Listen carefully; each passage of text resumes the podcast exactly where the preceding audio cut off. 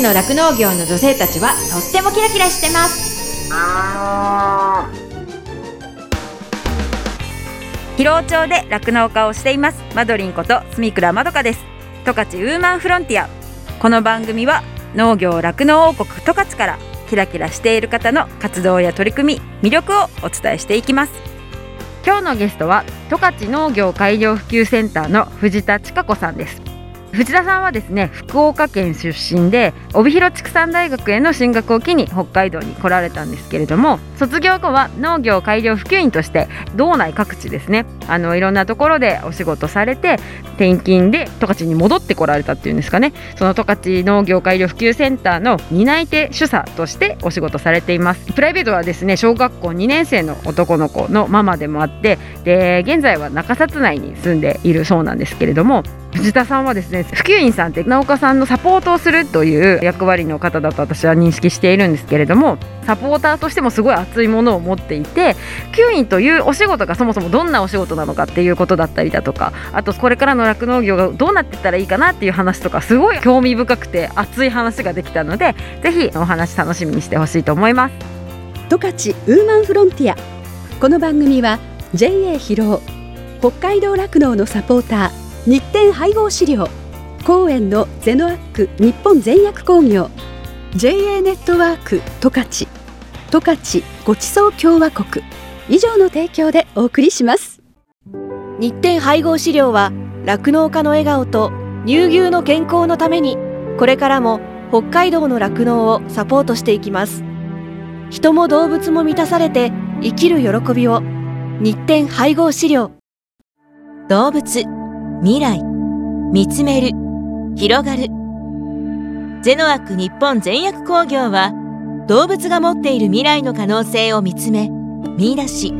動物と人間との関係が今よりもっと輝かしく素晴らしいものに広がっていけるようチャレンジし続けます。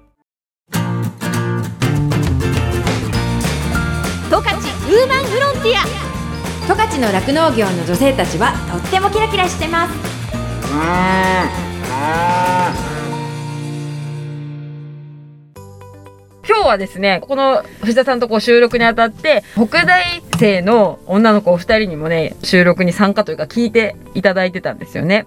でこの北大生のお二人はですねあのここ数日私の牧場というかマドリン牧場に酪農の体験に来てくれて今日はねせっかくだからもういる間にこうラジオ収録もしたいなと思って藤田さんにもご都合をつけていただいたんですけれどもそれをねその彼女たち大学生と喋ってたらですねなんと一人の学生さんが藤田さんと過去にお電話で喋ったことあるっていうのでですごく会いたかった人だって言ってたからもうこれはもう今日はすごく運命的な日というかこんなご縁あるんだと思ってなんかみんなびっくりしたみたいな感じだったのでちょっとあのお二人にねお話聞きたいなと思います。じゃあしのちゃんからちょっと簡単な自己紹介をしてもらってもいいですか？と北海道大学大学院の国際食資源学院というところで今修士1年なんですけど農村農家の方の生活だったりとか地域活性みたいなことについて研究してます。浅島志乃と言います。はいお願いします。と北海道大学の農学部畜産科学科3年の小林しおりと申します。まだ研究室には配属されてないので自分のテーマとかはないんですけど、うん。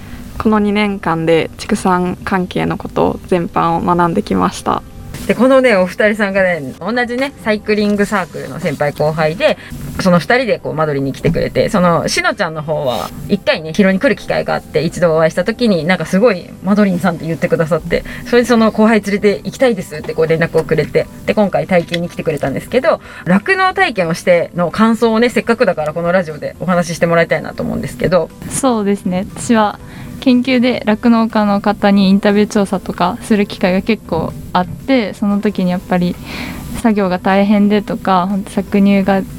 忙しくてとかなんかそういう話をすごく聞いててあそうなんだなっていうのを思ってたんですけどなんか本当に自分で体験してみてもうなんかあこの大変っていう言葉の重みが全く自分の実感として変わってきて本当に大変なんだなって思ってだけどやっぱり命と向き合う仕事ですごい自分は搾乳がまだずっと緊張しながらやってるんですけどその命と向き合う重さっていう、まあ、そこの大変さもあるけどでもやっぱりこうやって牛と牛さんと向き合ってなんか毎日やってることは同じでも毎日こう自分の感じ方が変わってきたりとかちょっとずつこの牛がこうだとか覚えられるようになってきてそこがすごく楽しくて大変だけど楽しさもすごく感じられてっていうのが一つとあとはマドリンさんとたくさんお話ししてて、まあ、もちろん酪農家っていう仕事でそうだと思うんですけどそれ以前に何ていうか人としての生活がちゃんとあってその上で酪農っていうものがあるんだなっていうのを今回すごく身に染みて思ったし私は酪農体験して本当に昼はもうすぐ寝ちゃうんですけど マドリンさんその間に自分のなんかやりたいこととかすごく時間をつけてやってるのが本当にすごいなと思ってでもそれがマドリンさんのすごい楽しいことなんだっていうのを聞いて本当になんか素敵だなと思うしそういうところを自分はちゃんと研究として酪農っていうのを、まあ、ただ経営の動向だけじゃなくて人としてどう生きたいかみたいなところまでちゃんと一人一人の酪農家の方と向き合ってそういうところをちゃんと自分が汲み取ってなんか研究したいなっていうのをすごく思いました。ありがとうございました。素晴らしい。素晴らしい。じゃあしおりちゃん。私は搾乳の作業とかの実習はあったので経験はしてたんですけど実際に酪農家さんの生活リズムに合わせて、まあ、朝と晩2回搾乳の作業を行うっていうのは初めての体験でしかもそれが4日間5日間連続っていう風なのは本当に初めてで全然今まで自分が大学生として過ごしてた生活リズムと違うんだなっていうのをすごく実感しました。その朝と午後、2回やっぱり気合を入れ直すっていうことをしなきゃいけないっていうのはやっぱり大変なんだなっていうのは身に染みました。その作業の他にマドリンさんとかマドリンさんのお友達の方とすごい話したのがすごい楽しくてで一つ心にぐさっと刺さった一言があってその今就活とかも考えていろいろ情報を集めてるところなんですけどその省庁農林水産省とかで働くっていうことも可能性としてはあり得るなっていうのを思っていてでそしたらそのマドリンさんのお友達の方にその農業の一番のその本場っていうのはやっぱり農作業の現場ででそれともちろん行政とかいろいろあると思うけどそのじゃあその中でなんで農業に興味はあるのに行政の方に行ってその農作業その現場には就職しようって思わないのっていうのを聞かれてそれになんかうまく答えられなかったのがちょっと今でもまだ胸に残ってて ななんだろう。いまだにやっぱり答えは出てなくて、なんで自分はその農業の現場じゃなくって行政の方に興味を持つのかっていうのはうん多分それは私だけじゃなくてその若い人の多くがそういう傾向を持ってると思うので、なんかそこの理由をちゃんと自分の中で理解して、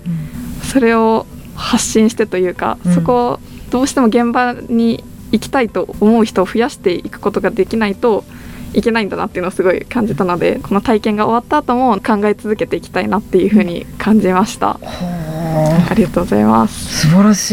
い。なんか私全然あの人としてなってなくて。本当なんかや準備できなくて全部友達にやってもらったみたいな。感じでしかも全然農家とか関係ない友達が。ああなるほど。そうなんですよね。全然土木とかの仕事をしてる子で、お休みだったから来てくれたんですけどその子がそんな質問したんだね、いやでもそうやってぐさってきたからね。その答えをいつかあの見つけて話してくれたらすっきりするんじゃないみんな。てかでもそれを私たちはどっちかって言ったらその農水とかそういう行政の人たちにこの現場のことを分かってもらいたいっていうのはすごく感じてて、やっぱりなんか私たちに降りかかってくる政策ってそういう人たちが決めることじゃないですか。ですでも意外と現場とちょっとこうズレがあるとかっていうことを感じることは結構あるので、そういう意味では現場を知ってもらった人が何かこう声を発してもらえるとすごくこう私たちにもすごくいいかなっていうふうに思っているから何かをこう感じて掴んでくれてたら嬉しいなっていうふうに思ってます。そしてしのちゃんは藤田さんに会えてどうでした？ちゃんと聞きたかったことめちゃめちゃ聞けてなんかすごい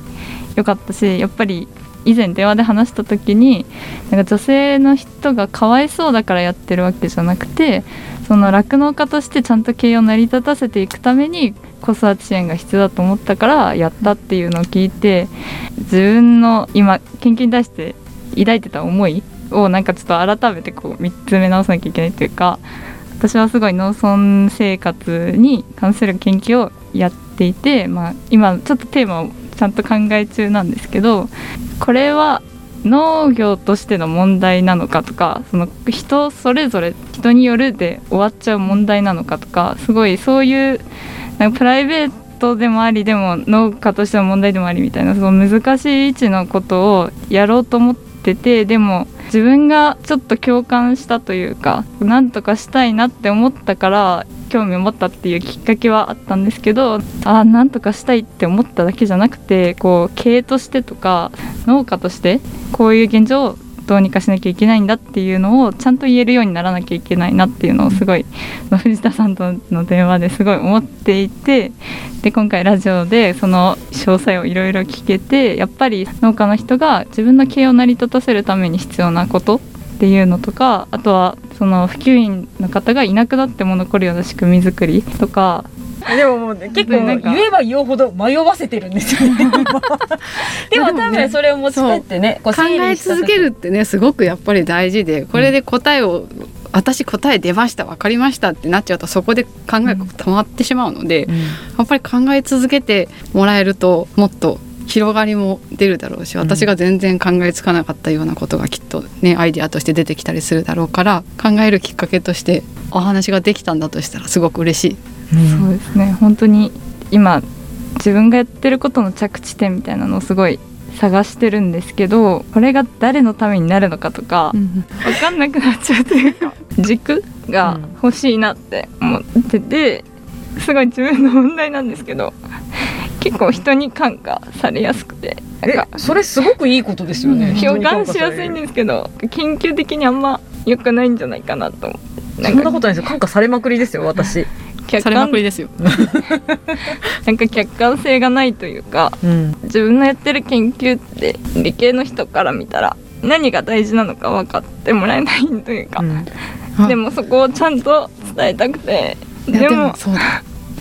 今国の流れ的にもさっきの生活改良保険がなくなったとかそういう流れになってきて技術とかばっかり重視されるんですけどでもやっぱり農家さんの生活もちゃんと充実した方がそのさっきの人としてじゃないですけどそういうところにちゃんと説明したいなって思っててって思ってたけどやっぱり個人の問題なんじゃないかとか。なんか踏み込んでいいのかどうかわからないしという部分でもあるしね。人の話を聞くたびに揺れ動いちゃう自分がいて、うん、どうしようって思ってるんですけどやっぱり藤田さんみたいなちゃんとしたその軸を持って考えたいなと思っていやもう今後もぜひあの相談してください。すごいね思ったのがさっきちょっと話の中でも出たんですけど政策を学ぶ大学に局の職員が出向してたっていうその人が実態調査を中心になってやってもらったっていう話をしたんですけど、うん、その人もそっちの大学でそんな子育て支援なんて取り組んでどうすんの？みたいなことめっちゃ言われたらしいんですよこんなのテーマにしたってどうしようもないみたいな、うん、でもそれで結構へこんでへこんでますみたいな感じでは言われてたんですけどやっぱり取り組みは数字としてその人がこういう現状があるっていうのをまとめてくれたおかげで町の方も動くきっかけになったので、うん、説得力があったってことですよね。だから一人でそれをね何かを解決するってなかなかできないんだけど、うん、やっぱりチームとしてできたのがこの取り組みのすごく成功したっていうか形になった要因の一つなので一人でそんな抱えて自分がしっかりしなきゃみたいななんかやばい感じ感じにならなくても仲間はいるんじゃないかと。いやっていうか私そんなに真剣に考えてる人がいてすごいなって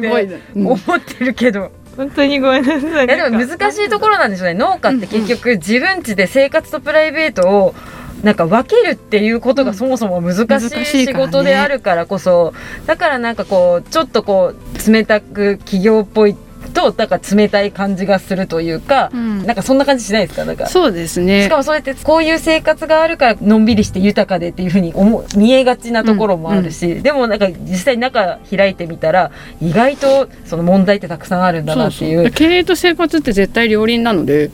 うん、どっちかをおろそかにしていいってものでは全然なくて、で農家さんの考えもいろいろあっていいと思うんですよ、自分は子供を預けて仕事をしたいっていう人と、同じような状況だけど自分は子供をそばにいてそうそばにいさせてみたいっていう人がいてただケネベツみたいにそのそのそれが選べない状況っていうのが問題だったんじゃないかなと思って、うんうん、選択できるってねうん。すごく大事なことだと思うので、これが全部正しいんじゃなくてこういうやり方もありますよねっていうのがどんどんどんどん広がっていくと、すごい暮らしやすくなるんじゃないかなと思うし、その辺の多様性ってすごい今後はすごく大事にな大事ですよね。ると思いますよね。うん。やっぱり人なんだっていうところを、人がその生活をしててっていうところをきちんと理解してるから寄り添って話を聞いい。てその人の気持ちになって考えてるから、うん。多分すごい悩むんだと思そういます。だねすごいこのお悩み相談室みたいな感じ、なんだかの部屋みたいな感じ。マジで夜に突入しそうな感じ。うん。いやでもすごいあのそれはそれでこうね、うん。あ考えるきっかけになってくれたらいいし。十勝ウーマンフロンティア。藤田さんにははい。十勝の好きなところを教えてほしいんですけど。好きなところね。場所でも食べ物とかそういうものでもなんか景色とかでもいいですけどなんかこううん十勝まあ学生の時に思ったことでもいいですし今感じてることでもいいですけど、久しぶりにこう十勝にまた戻ってきて、本当月並みかもしれないけど本当にね食べるものが美味しい。うん。何でも美味しいしてか足寄にいた時と違うのは、うん。まあ場所も違うんだけど、うん。やっぱ子供がいてうんこう日々の食事にものすごく気をつけるようになったっていうのは大きいですよね。もうん。一人の時はうん。何食ってんだか分かんないような生活をまあしてましたけど。お腹が満たされれば。そうそうとりあえず入れるみたいなそんなにね気を使ってはなかったですよね。うんうんうんうんでもやっぱ子供に食べさせるってなると、どこのものなのかっていうのとかもまあ気になるようにはなったし何をねどんどんなバランスで食べさせるかとかっていうのも、でそういうことを考えた時に、うん。近くのものを本当にその土地のもの旬のものが食べられるってものすごく幸せなことだなってうんうんうん思うんですよね。さっきね十勝原料生産多いっていう話しましたけどそれ以外にも、うん。そのそのまま農産物食べられるっていうものもたくさん売ってますし、そう今ね、道の駅に行ったらもうそう。どこでもねお野菜あったりとかそうねなんですよ。の土地のなんかこう生産されたものが売ってたりすると、でいろんなこう加工とかもん。前よりもずっと増えたりとかしてて、うん。選べるしうん。いや本当に美味しいしでこんなん言ったらあれですけどお酒も美味しいし、うんうん、いやもう好きだからいいとすごくね幸せ。えもう何が好きなんですか？ピンポイントで中札内で言うと何が好きですか、えー、中札内はね鳥藤さんっていうお店があるんですよ、焼き鳥屋さんが。中札内に、中札内に。うん、そこがねもう美味しい。お子さんも好きですか？好きですね。めちゃくくちゃ行きたがりますねあそうですそうもうなんか私が帰ってきてうん。ご飯の用意してなくて、いうん。やー今日何しようかなって言ったら鳥藤行くって。言うぐらい好き。いいですね。こう二人とも好きだから そうそう。なんかこうおめでたい時とおかね店お店の雰囲気とかもね好きだしで食べるものもやっぱ好みのものが多いし、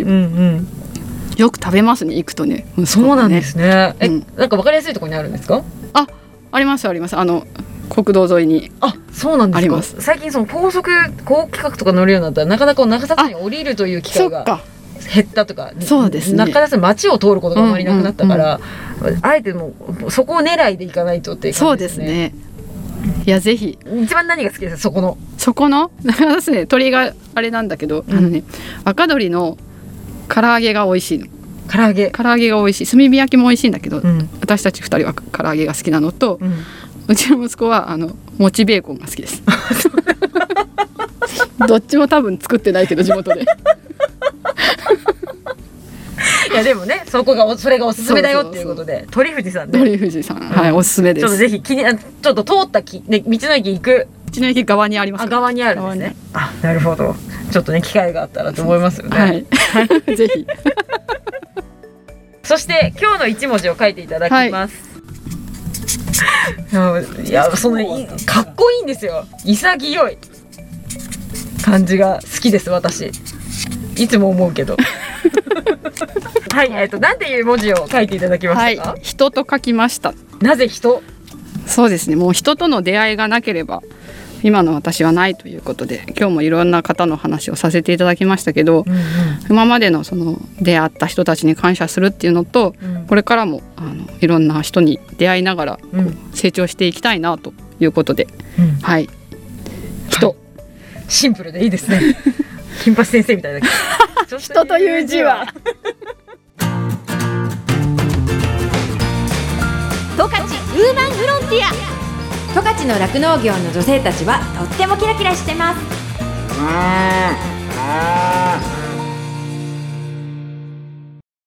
エンディングです。この番組のブログもありますので FM ジャガのホームページからチェックしてくださいね。再放送は毎週火曜日の夜7時から7時半です。放送後は YouTube そしてポッドキャストでも聞くことができます。十勝ウーマンフロンティアで検索してくださいね。